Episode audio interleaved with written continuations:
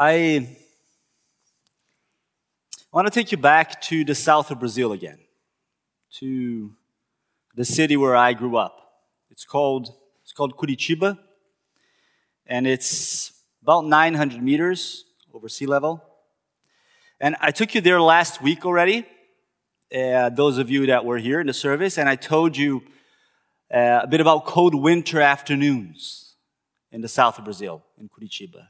Cold winter afternoons when my whole family would gather in my parents' bedroom and lay down at the foot of the bed and on the floor and on the desk because that's where the sun came in through the windows during the winter and sort of warmed us up. That was the place to lay down in the sun. Because the light does that, right? The light of a source like the sun does that. It can go through the glass and touch our skins, touch our bodies, and do something to us, actually change the temperature of our skins. So here's another thing from Curitiba, the city I grew up in. We used to joke that you could get all the seasons of the year in one day. So this is what would happen. You would get up in the morning and you're cold to the bone.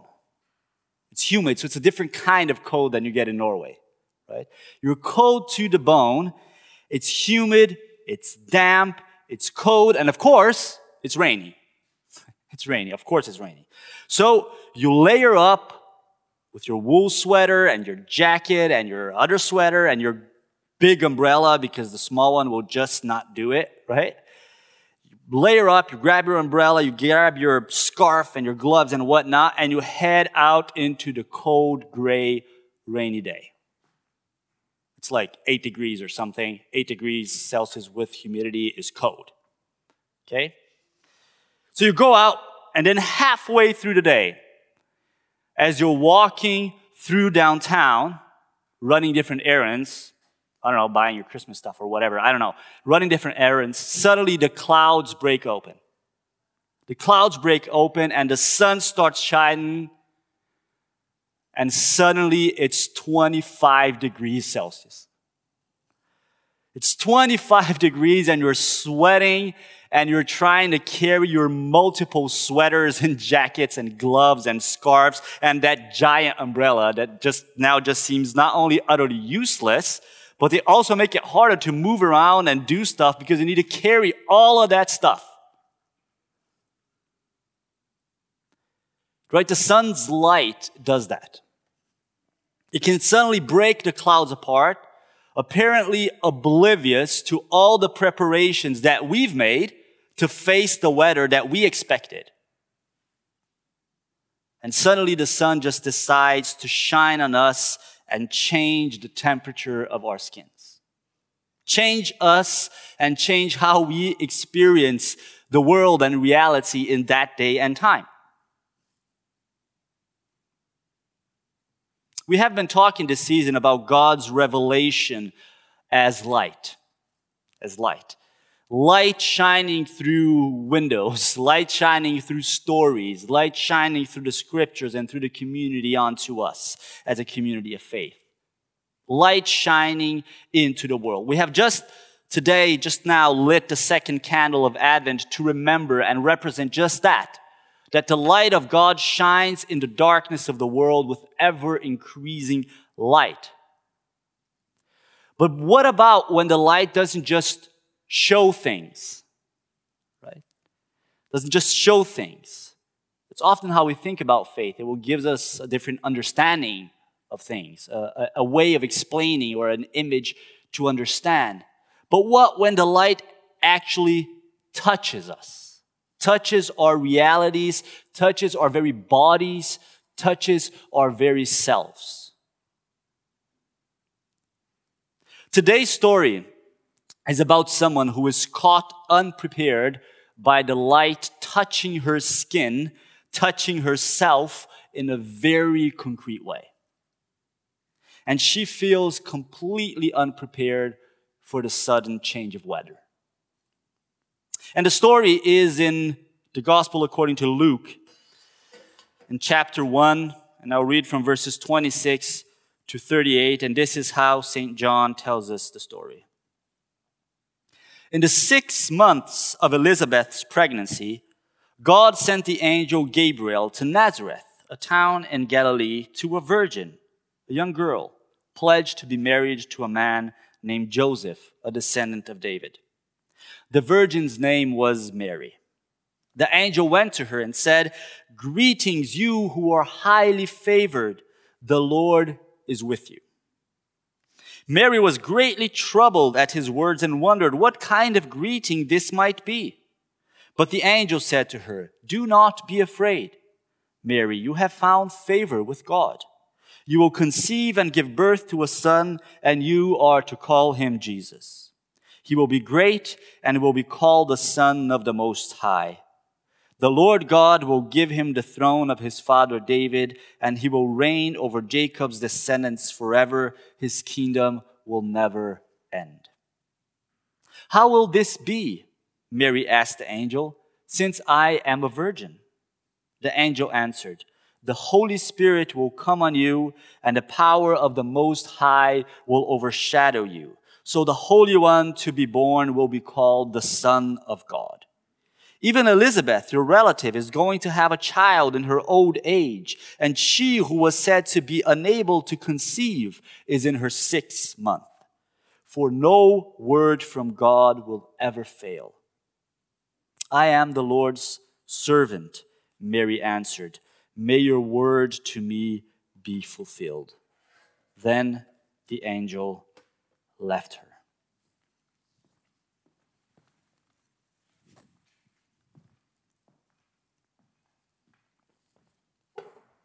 Mary is caught unprepared.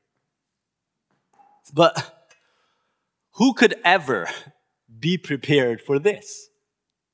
Who could ever be prepared for what she's going into or being brought into? How do you prepare to be- even believe in something like this? Even less experience it. Last week, we talked about another announcement, right? We, we talked about when the angel announces to the old priest Zechariah that his old wife Elizabeth would become pregnant. Zechariah and Elizabeth had always wanted a child and prayed for it their whole life, but now they were old. And Zechariah struggled to believe. Because even though he had been praying for a child his whole life, all circumstances around him, increasingly more, told him that it wouldn't and it couldn't happen. Now, if Zechariah had struggled to believe that God would answer a prayer that he had actually been praying, Mary is asked to believe that God would do something that she hadn't asked for and that hadn't even crossed her wildest dreams, which didn't even make sense. And not only that, these news from the angel, they might be good news on the long term, but they certainly did not look like good news on the short term. The angel is speaking to a young, unmarried, betrothed woman, girl, in Israel 2,000 years ago. I don't know if you know this, but it's not good to get pregnant out of wedlock for a girl even today, right? A lot of girls suffer when they find themselves in that kind of situation because of what society puts on them. Now, think what it meant for Mary being betrothed, okay, young girl, you're going to get pregnant. Before you get married, and it won't be from the man that will be your husband, it will be from God. And who's going to believe that? Uh, who's going to believe that? At that moment, she probably can't even quite believe it herself. What does this mean?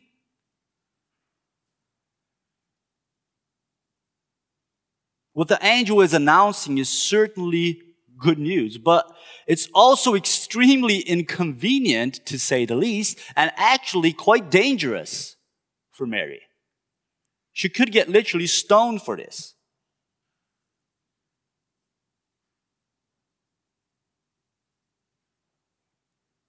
And the angel is telling her, God is about to intervene in history in the most fantastic and redeeming way he has ever done. And he will use you for this purpose. He will use you to change the world. But it will be painful. You will be exposed to shame and sorrow and a whole lot of trouble are you up for it, Mary? Are you up for it? This is not like Elizabeth's pregnancy. That was odd, and it was a miracle for sure. But still, it was an answer to a prayer that they had been making. This was a baby born into a couple that wanted a baby.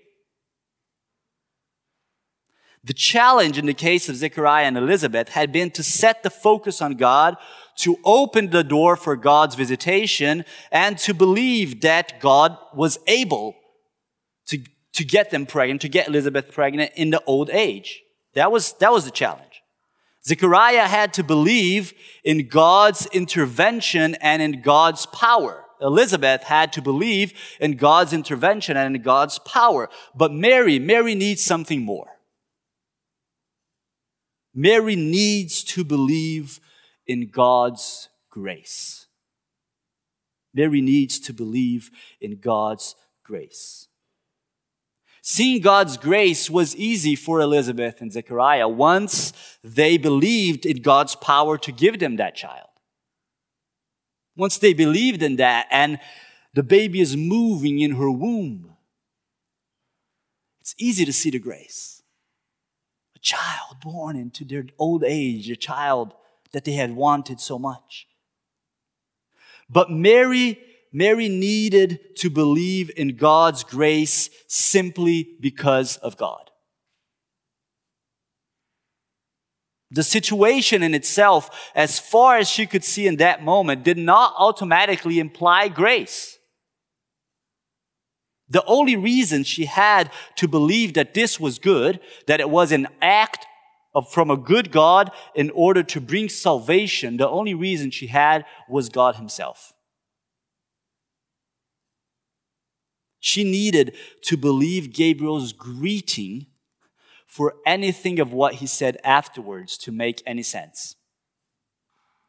Greetings, you who are highly favored, the Lord is with you. Greetings, you who are highly favored, the Lord is with you. If she didn't believe that, nothing else would make sense. And, and there's a passive voice here, right?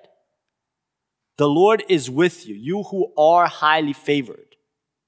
The passive voice means that this is God's action. It is God's choice. And with that greeting, Mary is invited to trust in God. To trust in God because what God is about to announce to her is good, but it won't be easy. God's very speaking into the world, God's every action into this world is an act of grace. And only by believing that, by trusting God, can we dare to accept what seems madness if we don't. Doesn't hope often feel like madness, given the circumstances? Doesn't it feel easier not to?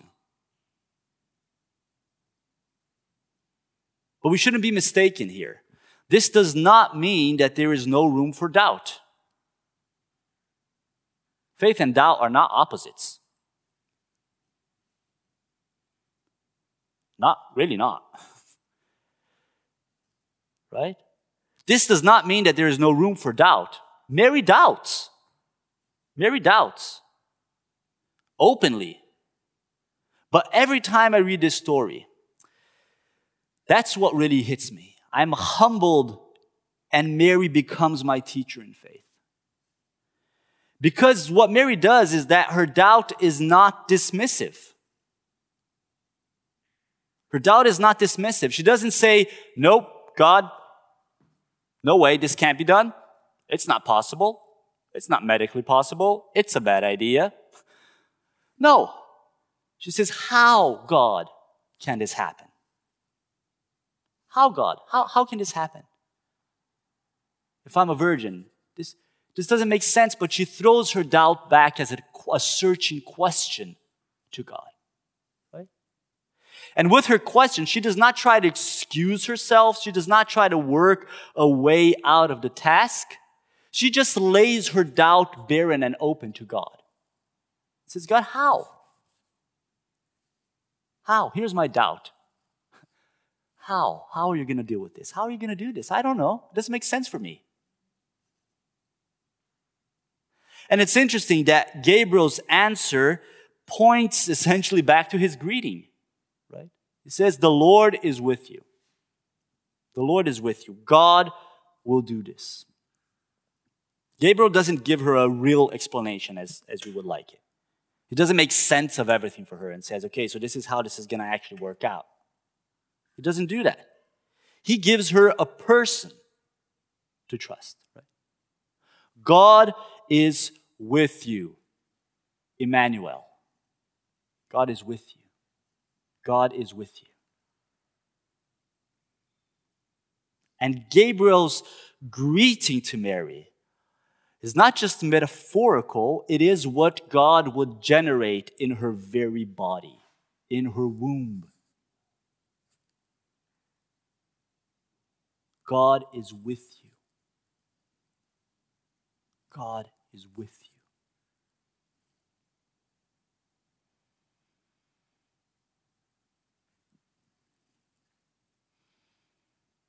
And this this is the God that is also for us and with us here today. This is why we celebrate Christmas, after all, right? This is why we believe his coming means light in the darkness.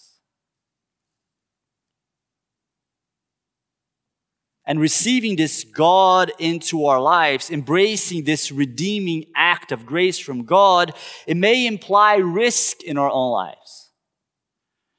It's not the kind of deal where we get to weigh the pros and cons and then decide. It's the kind of decision where we trust the person. And because we trust the person, we take the risk. Because we trust that God is with us, we trust the risk.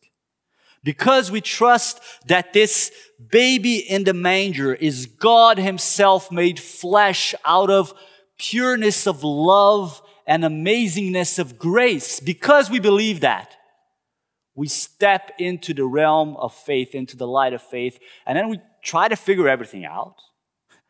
And there's plenty of room and necessity for doubt. We wrap it up in this trust in the person and in the grace of the God with us.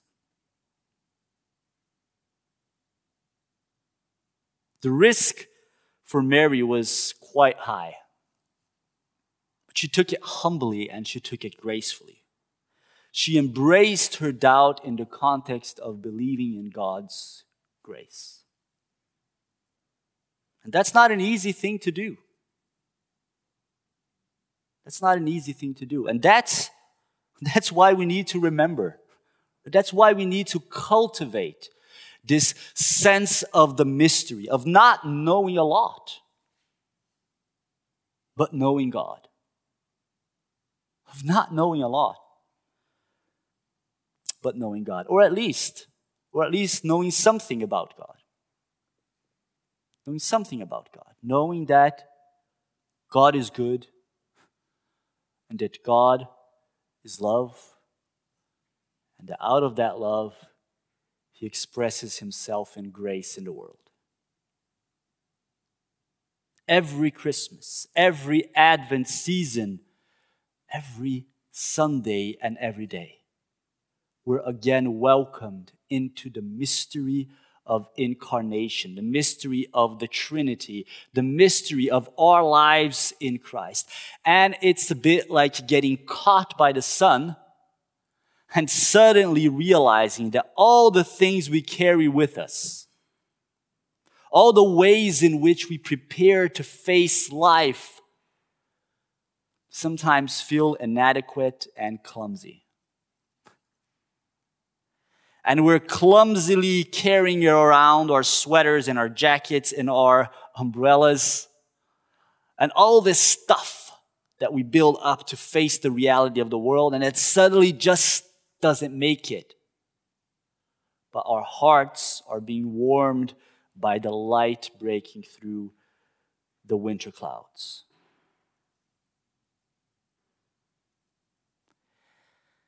And that's the thing with Christmas, right? Is that this light meets us, meets us as a child. And when, when the light of, the God, of God, the light of the world meets us as a child, we are even less prepared. And there's two things here. One is that we speak about in the Christian tradition and in our faith. One of them is about meeting a child and meeting God in the child. Because when you meet a child, a child doesn't care if you have a PhD. A child doesn't care if you paid off your mortgage. A child doesn't care if you know all these skills and do all this stuff.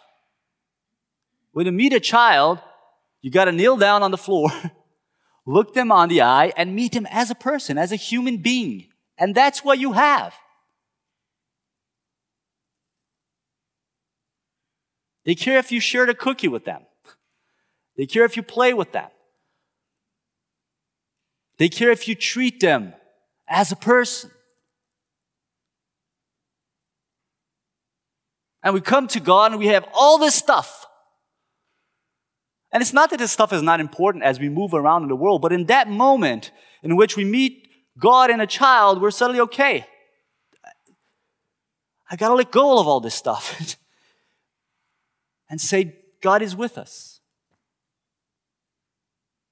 And when we do that, we're invited into the other thing we speak about in our tradition of faith, which is that we meet, then we meet God as a child, right? We meet God as a child. When we do that,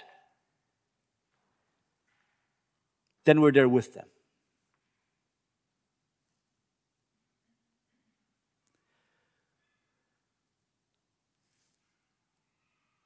And that's one of the things we do in Christmas, right? We gather around the child. And we let the child, we let the, the child teach us. We let the children speak. We let the mystery fill the place.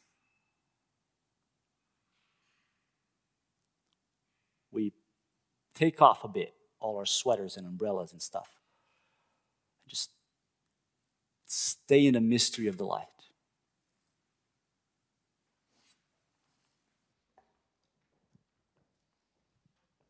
May the Lord bless you and keep you. May the Lord make his face shine upon you and be gracious to you. May the Lord, who came as a child, turn his face towards each and every one of you, children of God. And may he bring you peace. So go. Go in peace and serve the Lord and serve each other and serve the world joyfully.